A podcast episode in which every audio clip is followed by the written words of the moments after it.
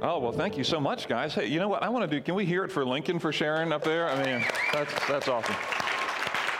And for Catherine and every, okay. But, uh, but really, uh, great job, Lincoln. I wanted to clap. I think some of us did along the way. Wanted to clap you. But and great job. Great job up there. Thank you so much for sharing. Well, Katie, uh, it's good to have you back from maternity leave. For those who don't know, this is Katie's uh, first time up here since maternity leave. So welcome to little Zeke. Uh, where did you go? There you are. Uh, little Zeke is over there. Um, but I need to tell you this too. Um, I don't often like to bring up um, private staff issues to the public group, but I need you to know that Katie and I have a significant disagreement, and I think it's important that we air it here. A few months ago, we were at a staff meeting, and she pulls out a snack. And what she pulls out are cherry tomatoes and just starts eating them. Now, I need to tell you that I was disgusted by that moment. I'm, I got to be honest with you. I'm like, what is going on? You're just eating raw vegetables just straight up. Like, that's not a snack. And she said, she said, you know what? They're cherry tomatoes. They're like candy. well, there were three guys in the room and Katie. Now, how many of us thought it was like candy, right? One of us thought it was like candy. Now, I need to say that the rest of the staff, the ladies, backed Katie up, and now we have a staff division among us. Now, here's what happened a couple weeks ago. I get home, and Jen is like, Guess what I bought? I'm like, I don't know what you bought. Look at the counter. Well, here's what she got on the counter, okay? I don't know if you can see this too well. This is a grainy, pixelated thing. These things are called Lollibombs. Anyhow, this is not a market. I don't care if you buy these or don't buy these. I'm not trying to sell them. But here's the deal this, this clears up the problem once and for all. If you can zoom in on this, there we go. Look at this. At first, they say these little cherry tomatoes are candy on the vine, except that candy is crossed out with a clear strike through. And it says tomatoes on the vine above that. Does everybody see that? Yep, so clearly we have clarity here about what exactly is going on. And here's how Lollibombs they promote themselves this way. They are a yellow cherry tomato on the vine that is sweet like candy and the color of sunshine. Isn't that amazing? That's so wonderful. So, uh, so here's the deal. So here, here's the deal. Sometimes, now I, I suppose if you're on Katie's side, that there, there could be debate about whether these things are tomatoes or vegetables or candy, I suppose. But here's the principle. Here's why I tell you this story. This is a really important principle, is, you're going to be so glad you came to church this morning to learn this. That is this. Sometimes there's just no convincing the other side how wrong they are. You're welcome. Thank you for being here. I'd like you to try to apply this principle in your marriage, see how it works. Try to apply this principle with your friends, with your boss, and see how this works and maybe with your teammates and just see how it goes if you try to live this way because there's no way sometimes to convince people just how wrong they actually are. And yet, what's kind of funny and sad at the same time is sometimes we actually live this way, isn't it? Sometimes, even though we can joke about this, and by the way, I love having Katie here on staff, and clearly we have the ability to, to relate there, but really, I'm so grateful for you, Katie, and what you, what you bring. But listen, at the end of the day, sometimes I actually live like this, and maybe, maybe you've seen this too. I was reading a book um, from Dan White the other week called Love Over Fear. Dan um, used to be a pastor, um, and through some traumatic experiences, resigned from his role over a couple of decades, and is now leading a, a healing a ministry healing center in Costa Rica, I believe, for people who are kind of hurt by ministry stuff. Well, Dan wrote this. He said, uh, to start his book, he wrote this. He said, A few years back, I had two separate events occur in the same month that stirred up a storm within me. First, I had an individual who attends my church, someone dear to me, decide to leave. The circumstances around her departure left me scratching my head. She gently shared with me Dan, I don't feel safe in this church knowing there are liberals here who believe so differently than me. I just can't relax and be myself. I tried desperately to communicate safety and that there was space for her, but it wasn't enough. Fast forward just a couple weeks later, and a couple people came to me with the same intense concern, yet this time from the opposite angle. Dan, we're not sure we'll ever feel settled here with people who hold such conservative positions. We need a church that takes sides on these types of issues. I tried to persuade them that our church was a space for both conservatives and progressives to dwell in community together. They made it clear they'd be looking for a truly progressive church. I grieved that both of these folks could not stay in the mix together. They were repelled by each other. Rather than moving toward one another, despite their differences, they chose separation. I sense this moment, he wrote, was a snapshot of the state of our country and the church, more importantly. And ever since, I've been on a journey asking the question can we coexist together? Can we coexist together? That's a great question. This story may be true for your church experience, it may not be. It may be true for your personal relationships, or it may not be. But people do seem to be polarized and polarizing. I read um, numerous articles in the past several months. Maybe you've seen some of these. Their headlines are Red states are getting redder, blue states are getting bluer. Reading about people moving to places um, like Austin, Texas, because they want the political views of Austin, people moving from Austin because they want the political views outside of Austin, people moving to areas that can be around people who are just like them, because sometimes it's impossible to convince the other side just how wrong they are, and so it's better just to live with people who are kind of like you and maybe like me. Now, one might think maybe in the church this would be different. Maybe in the church, Christians can figure it out a little bit differently. Barna Research tells us a little bit of a different story. Barna Research puts it this way as they did their study that Christians are even more likely not to have friends who are different from them, especially when it comes to religious beliefs, 91% mostly similar, ethnicity, and political views. So, what you're seeing there is that almost a 90% clip. If you take the average Christian in North America, this is the Barna Research study field, if you take the average church going, self identifying Christian, the people who are around them, 90% of them would believe the same religiously, would look the same, ethnicity, um, culture, cultural background, and would essentially vote the same and have the same viewpoint.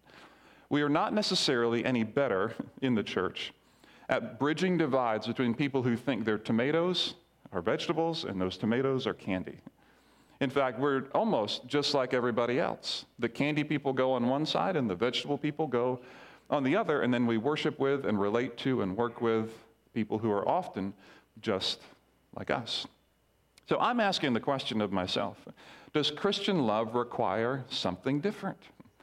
Does it? Does Christian love require something different? Not just love, love, but Christian love. Is actually talking about and maybe pressing into Christian love requires something different. And this morning, I want to press into this a little bit and essentially make this case and let you decide what you, where you're going to fall. That basically this that Christian love, it reimagines the space between me and you. Christian love reimagines that space that exists between me and you. And it doesn't fall into the old patterns and habits of separation. Now, I want to use a verse of scripture to try to push forward this idea. And so I want to invite you, if you have a Bible with you, to turn to a letter that a guy named Paul wrote hundreds and hundreds of years ago. It's um, to a church in Corinth. It's 1 Corinthians chapter 13 is where we are. So if you have a Bible with you, go ahead and open up to that. If you don't have a Bible, there's one in the chair near you. That's our gift to you, by the way. But 1 Corinthians chapter 13, I'm just going to cover one verse this morning, and it's verse 4 of 1 Corinthians chapter 13. Before I get there, uh, I want to say one more thing as a caveat before I get there whenever you talk whenever you talk about love which is what this greatest series is all about there's no way to cover everything about love. My goodness. And if you say try to say everything, you'll say nothing all at the same time. And so I have a particular focus in this. I am I believe that there is a step that we can take toward hope and healing in our relationships. And that's what I'm focusing on. I'll say that again. I'm focusing on what step can we take toward hope and healing in our relationships. Assuming a polarized and polarizing world, what step can love help me rethink to have hope for my relationships and healing for my relationships? That's what I'm focusing on, not everything else. Now, with that being said, there are some things that I'm going to say this morning, my next caveat. By the time I'm done with the caveats, you'll have almost nothing to, to, to listen to. Here's particularly important for this morning. Um, what I'm going to push forward is, I think, generally true. In other words, most of the time true. Maybe 90, maybe 95% of the time true. However, There are times, extremes, where what I will say this morning may not be the best thing for you to do, particularly if you are in an abusive relationship, for example. If you're in an abusive relationship, what you're going to need to do, I'm going to ask you to do, is filter at a different level. Because what I have to do this morning, what I have to say this morning, I don't want to just appeal to you out of your soft heart and conscience and desire to please God. To to re to put yourself back into an environment where things can be more hurtful and harmful for you. I would say that's my one other caveat. I just want to say here, you, you might need wisdom, wisdom to know how to apply this. But I will say for the, for the majority of us, what I have to say this morning, I think can be helpful for 90 to 95% of our relationships most of the time. Okay, so with that being said, is that enough caveats? All right, enough for now. Let's go into verse 4 and see what Paul has to say here. Again, really simple verse. He puts it this way He says, Love is patient, love is kind. It does not envy, it does not boast, and it is not proud. Love is patient, it is kind, it doesn't envy, it is not, does not boast, and it is not proud. That's all that we're going to talk about this morning. Now, there are two things at the beginning of this verse that are positive and three things at the end that are negative. Look how he begins. He says, Love is patient. All right, love is patient. What he's talking about here, this is what I'm going to call an attitude to have. Here's this attitude to have toward people. Now, this is, this is so important because this is how God functions toward us. I'm so grateful, and maybe you're so grateful too, that God, that, that when I screw up, God doesn't zap me. You grateful for that? When I sin and fail again, God doesn't condemn me. There is now no condemnation for those who are in Christ Jesus. When I'm hypocritical, which I am with great regularity, God doesn't cancel me. When I think less of you than I should, God doesn't set me to the side and say, You're over there, and all the rest of the good people are over there. I am grateful, and I don't know about you, but I am so grateful that God fundamentally withholds judgment from me with great regularity, that he is so patient with me. And I would argue he is so patient with you too. And this is the basis of the, the call for patience. Not just so that you can be a good person, but to reflect the kind of long standing patience that God the Father has toward you and has toward me. Now, I wonder sometimes, however, that if patience is easier for God because, well, He's God. Like, would it be easy for you to be patient if you were, you know, perfect? Maybe. Because I am not God, nor do I ever claim to be anywhere close to that. So patience challenges me. I was trying to think of how to describe this, and I, I, think I'm going to use a football analogy. Pardon me if you're not a football person, I hope to explain it well enough. But if you can imagine with me that I have a friendship with someone, and we're together on the football field, and we're at the same yard marker, let's say the midfield. Well, if they do something wrong, if they offend me, there might be someone, maybe myself, I'm, i also function now as the, the referee. And so I'm going to throw a flag. I'm going to throw a flag on you. You shouldn't have said that to me. You should have called me back earlier. You shouldn't have been late to that meeting. You shouldn't have said that about my family. You shouldn't have done that. Whoop, flag on the play, and it's on you. You go back 15 yards, all right? You'll have some time to make that up, but you're going backwards. Now, if you do that again, you know where I'm going to do? I'm going to put you back, whoop, flag on the play. You're not allowed to talk to me like that. We already had that conversation. You can't do that. So you get backed up a little bit further. And as you get backed up a little bit further and further in my little relational football field, what happens is a gap forms between me and you. And I begin to look at you differently and look at you with skepticism and distrust. And then I have to confront this statement here that love is patient. What does that mean when there's a growing gap and maybe that gap is justifiably there. Maybe you have done something legitimately wrong for me. What does that mean? Because it doesn't take long. For me, it usually takes two or three significant things, and then you're off the football field and you're out of the stadium, right? And it's almost like love is saying, okay, yep, that's the third one. I'd like you to add another stadium to your gap, Tim. I'd like you to give them more space. I'd like you to, to give them a longer lead time. I'd like you to be just as patient with them as God is with you. Love is patient. It gives them not just a 100 yard field, but another field, and another one, and another one, and maybe another one yet. And this is hard and this is confusing, and it, it, it troubled the disciples of Jesus too. One time they asked him, when Jesus talked to them about this concept, they asked him, Jesus, well, how many times do you think that we should forgive people? Because they, they thought, you know what? I mean, honestly, most people forgive, you know, a couple times, two, three times. I'm probably in that two, three, maybe four range, depending upon the severity of it and how old you are, right? If you're super young, we'll forgive you a million times. But if you're old enough to know better, then you're old enough to know better. You get about two or three, and then I'm not in anymore, okay? They're like, should we forgive seven times? What if we double the amount of time that most normal people will give to forgive? And Jesus says, that's a great idea. Thank you for trying super hard. Let me take your seven and say you should forgive 70 times the best effort you could imagine. Forgiveness is simply an extension of patience. You don't forgive if you're not patient. And so Jesus is pushing on the disciples saying, God's view of these, this relational gap is different than yours. I have just a couple of times where you can offend me and then I'm done. Paul is saying here, love is fundamentally patient, just like God is patient with you.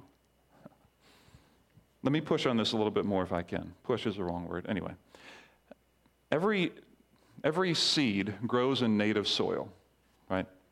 And every person grows in a, a native environment.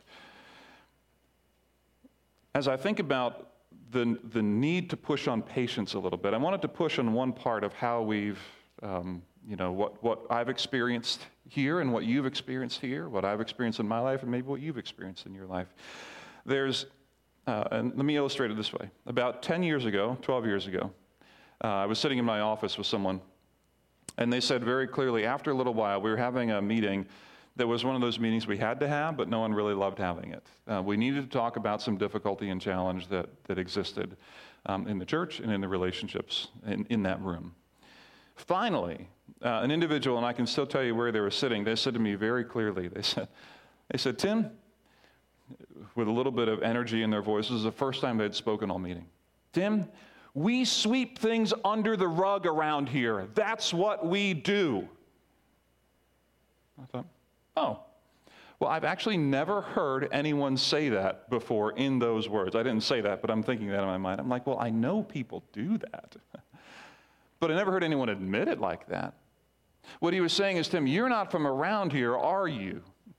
You didn't grow up around here. You don't know what we do here.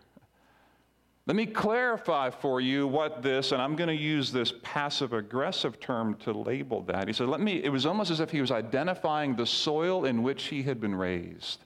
And then he went on to tell the story about how he did that with his children and how it was healthy, how he did with other people and how it was good. It kept peace in the relationships. But what it is is a passive aggressive approach to life in which I would argue the soil that some of us have grown up in keeps us from being patient, and patience challenges passive aggressive thinking. Because passive aggressive thinking has, says this, and I've heard this one multiple times. What good is there in talking about our differences if they're not going to change their mind? Can you imagine that working with your spouse? You see, that says, you know, I just want out faster. There's no point in getting together because I just want out. You may have seen it too. People just walk away rather than engage and discuss things in which they have thrown flags on each other because there's a gap. Why bother? I'm going to passively remove myself, but don't, but watch this part. I'm going to aggressively come back on the outskirts and let other people know what I think about the situation. Patience pushes on the soil in which some of us were raised and says, Let me encourage you to rethink passivity in those places where you have a gap. That there is value in getting the candy people and the vegetable people to the table, not to change minds, but because love requires patience, not quickness to bail. Now, that's an attitude to have, and that was a lot on that. He goes on to say this love is also kind. That's simply the next level. That's an action to take. The attitude is patience, the action is kindness. Last week, I sat in a CEO's office in one of our. Um, in our area here, and we were talking about our Enneagram numbers. For those of you who are Enneagram people, you love that. For those who aren't, you hate that. anyway, it is what it is. She just reached over and she gave me a book. She says, Here's a, here's a book on your number. Just take it. Just took it and just gave it to me. And what I remember, I remember the kindness of that moment. It's as simple as that. This is not, a, this is not rocket science. Love is the act of showing to someone else something that is undue, but is a great um, gift or kindness to them. It can be a word of encouragement, it can be an email, it can be a text, it can be a hug, it can be a moment where you just connect, it can be give them a book, whatever it might be, it can be there. Love is kind. It's that action of doing that. It is what God did through Christ by sending him to the cross. We read, we read in Romans, Paul writes there, he says, Do not forget, it's the kindness of God that leads us to repentance. And he goes on to talk about Christ's crucifixion. That is the act of sending Christ for us, that is an act of kindness to all of us. Now, let me be honest about this for a minute. Let me be open about this. There's a distance between patience and kindness for all of us. In other words, I can be patient with you in my mind, but I may not be ready to be kind with you yet. Let me just reveal my own tension and struggle there. A couple weeks ago, someone um, had an interaction with our family. They hurt me and they hurt our family. I still today think they were wrong in what they did. I still, right now, have lost trust with them. I don't have a great relationship with them at the moment. I don't consider them an enemy, but I'm also not ready to have them over to have a cookout at the current moment. Okay? So, what does love is patient, love is kind mean? If I can be honest with you, love is patient forces me to rethink how many football fields, if you will, will I add to allow them to stay in my relational circle before I kick them out? How much space am I willing to give to them? Can I be patient in my attitude? That is a safer place to start. Love is kind. Like, if I'll be honest with you, I'm not sure I'm ready to be kind right now. I'm not sure I'm ready. And yet I want to be. But I've also been hurt. I'm not sure I'm ready yet. And there's this tension, and here's what it reveals to me. When I am not ready to take that next step toward kindness, it reveals that there may need to be healing that happens between relationships. There's a gap that exists between me and you. If I can be, quote unquote, patient with you, but I'm not willing to be kind with you, that can be a self test to say, is there some work I need to do to heal this relationship? And that is where I sit right now. I think there's some work to do. And this is where Paul pushes on it. Love is patient. You can sit in your chair and be patient in your head. But when it comes to the action that forces the issue, love is willing to be kind. And then he goes on to say three more things, and these seem kind of off the, the point, but they're actually not. They're related. He says, Love Basically, it does not envy, it doesn't boast, and it is not proud. Now, again, these seem unrelated, they're not. Um, we, we understand envy really simply. Let me put it this way. If you can imagine these, we've got three um, red circles, three circles up here. We've got a red, blue, and a green circle, all right?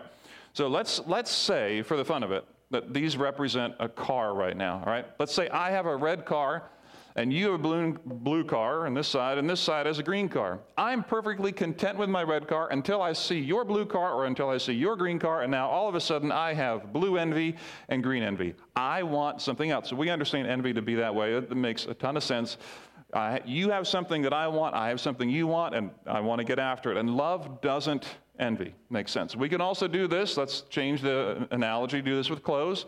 I'm perfectly fine with mine until I see yours and I need more, better, whatever it is. Uh, on and on. In Paul's context, he's writing, and earlier in the letter, he wrote this. He said, Some of you are following Paul, some of you are following Apollos, and some of you are following Cephas or Peter. It's as if he's changing the understanding of envy and saying it's not just about envying about cars or clothes, it's also, in this context, uh, envying leaders. Some of you get to sit under Cephas's teaching. You must love that. But then when you're under Cephas, you see that Apollos over here, they have Apollos. Man, they must be better. He's a better teacher. Oh, some of you follow Paul. Paul's an even better teacher.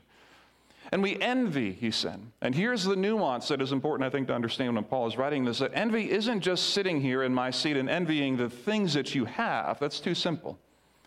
Envy is also positioning ourselves to gain a greater following by putting you down so that I can get more of a platform for myself.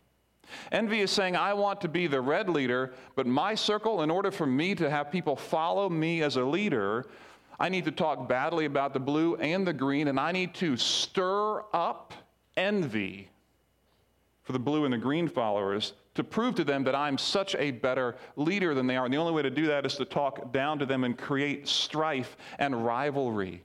We see this happen, by the way, sometimes, definitely not all the time. Sometimes when parents get divorced, husband goes one way, wife goes the other, there is anger in that relationship, and the kids are in play. How are they going to view mom? How are they going to view dad? Well, with mom, sometimes she talks bad about dad. Why? To gain the affection of her kids and to stir up an envy and a rivalry there. Definitely doesn't happen all the time. Happens in businesses all the time. The boss walks in, they say something really profound, at least they think it is, and the employees don't think so, and the employees start talking bad about them, trying to create this strife and rivalry, saying, Who are you going to follow? Are you going to do what the boss says? Are you good at two shoes? Are you going to do what we all know we should do? And we create a strife and a rivalry around envy. It doesn't envy, he says it doesn't envy, it doesn't boast, and it is not proud. Believe it or not, this is kind of funny. That term for boasting literally means to be a windbag. How about that? That's a good word, to be a windbag. Saying love doesn't do these things. Love doesn't just promote yourself, it doesn't create rivalry and strife among relationships. Love does not set up my best against your worst. Love doesn't look at why you're late to the meeting and say, man, I would never be late to that meeting. Like, I, in my best moment, I've never been late to a meeting like that. I mean, I've been late to other meetings, but, but not to this one. Love doesn't do these things. And so, what Paul is saying is love is patient and kind in a positive way, but also in terms of how we relate to each other. It doesn't envy or call for it. It doesn't boast about myself over you, and it isn't proud over you again. And so all of these things come together to address the space that exists between me and you. And so I go back to kind of my question that I go back to at the beginning Does Christian love require something different? Does Christian love require something different? Or do we just get to be Christians so we get to go to heaven forever and we live today like everybody else? And this is why I might say that Christian love reimagines the space between me and you. The gaps that exist when I throw a flag on you and you throw a flag on me, and I begin to get pushed back and back and back and back and back and back and back. How far back are you willing to take me? How patient are you willing to be with me? How much kindness are you willing to show me? And how much are you willing to avoid the envy or the strife, the boasting or the pride? That comes in the negative side. And so I have three questions for us this morning. Number one is this Does love require that I give someone another chance? I'm going to get very practical with this. And this is why I wanted to talk, particularly at the beginning, about abusive relationships. This may not be right if you're in an abusive relationship. You may need to just get out. Outside of that, does love require that I give someone another chance? I mean, for real. Enemy love is never easy, right? Enemy love is never easy. It was never meant to be easy. There's a reason why about 90% of Christians in North America are friends with people who are almost identical to them. But does Christian love require something more? Is there somebody, I want to challenge you personally with this, is there someone right now that you need to give another chance to? You've already written them off. They're, they're, they're 50 yards back. They're out of your football field. They're not even in the sphere anymore, and you have no interest or desire to go there. Love is patient. What does that mean for you? That requires great wisdom. Relationships are tricky. I don't come with judgment, I come asking the questions. Does love also require that I show kindness to an enemy? It's my second question. I've already revealed to you that I'm not sure that I'm ready to do that in this moment, in this one relationship, if I can be honest with you. But it pushes on me to ask, why not? Is it wise for me not to do that? Or is it because I'm stuck in holding bitterness that will ultimately corrode and ruin me in that relationship? Or is that a matter of wisdom? Does love require that you show kindness to an enemy, not just an attitude of patience, but is there someone who you need to rethink this is how I live with them, this is how I think with them? I need to be kind, take action in a positive way toward them, to text them, to call them, to email, to serve a meal to, to provide something at work for, to help them at school with. Do I need to show kindness to an enemy? And then my third question is this Am I positioning myself against another? If love doesn't envy and it doesn't boast and isn't proud, is there anyone whom I am positioning myself against? Who I would say, my success is going to be contingent upon and necessary. It's necessary that they fail or be degraded so that I can win. That I can create a culture and climate of rivalry and envy. People will be glad they're my friend and upset when they're not. Am I positioning myself against another in any relationship uh, that we have? Now, let me finish with this. I promise I'm close to finishing. Let's just honestly ask why consider going through all this? I mean, you're going to have lunch in a few minutes. Actually, we have a fellowship meal here today, by the way, so good, good for us. We're going to have lunch. We're going to go on with our day. I think tomorrow the Sixers play a game. You got uh, work to go to. You got kids to take care of. I mean, really, you got a schedule that's set. You have a little, little bit of energy to spend here and there, for, for real. Why consider why consider taking the time to rethink your relationships like this? Why do that? Because I'm asking for some work. And I guess I would just put it this way for me, it's because God, through Christ, loved me this way. And I think God, through Christ, loves you this way. It's the kindness of God that leads us to repentance. It's the gift of God through Christ in his long suffering mercy, that he's slow to anger, he's abounding in love. I'm so grateful that he withholds judgment from me with incredible regularity. And I'm so grateful that he has shown kindness by sending Christ to die for me and for you. It just so I don't always want to do that to you, and you don't always want to do that to me, because it's pretty clear cherry tomatoes are not candy, right? And I'd rather hang with people who understand their vegetables. And it would never serve them to me as a snack because I couldn't handle that.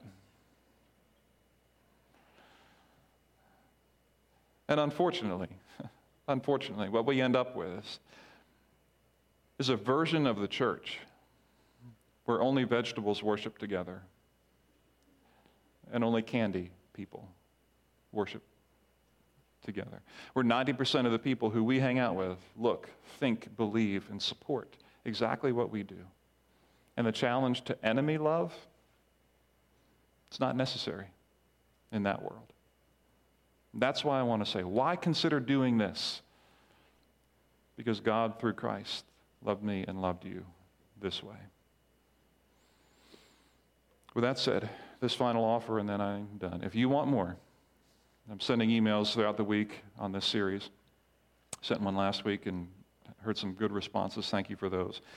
Write the greatest on your communication card. We'll give you a little bit more to think about as your week goes on, and we'd love to connect with you that way. All right? Is there more for Christian love? I sure hope so. I sure hope so. Will you pray with me? Our good God and Heavenly Father, thank you for the chance to be here this morning to gather around a simple verse love is patient, love is kind, doesn't envy, doesn't boast, and is not proud. I pray that you would help us that in the relationships that exist between me and you, between us, and the space that exists in there, to reimagine this space. Not as a space where I have a reason to separate from you, but where I have the opportunity to be patient and kind to you. Father, I pray that you would allow us the courage to let these ideas settle in a little bit below the surface this morning. I pray that you give us wisdom in how we manage this. I pray that you would help us to keep from stepping further into abusive relationships where that is the case. And that may be the case. So, these things that I share, Father, I, I pray that you would give us wisdom in the application, that conversations are so necessary to work through with the power of your Spirit how to do these things in each unique relationship that we have. But fundamentally, God, I pray that you would help us not to dismiss what we hear because of the extremes. I pray that you would help us to foundationally be patient in our love, kind in our love, to the point where it might even cost us something significant. Father, we love you. Thank you for the time we could share together. In Jesus' name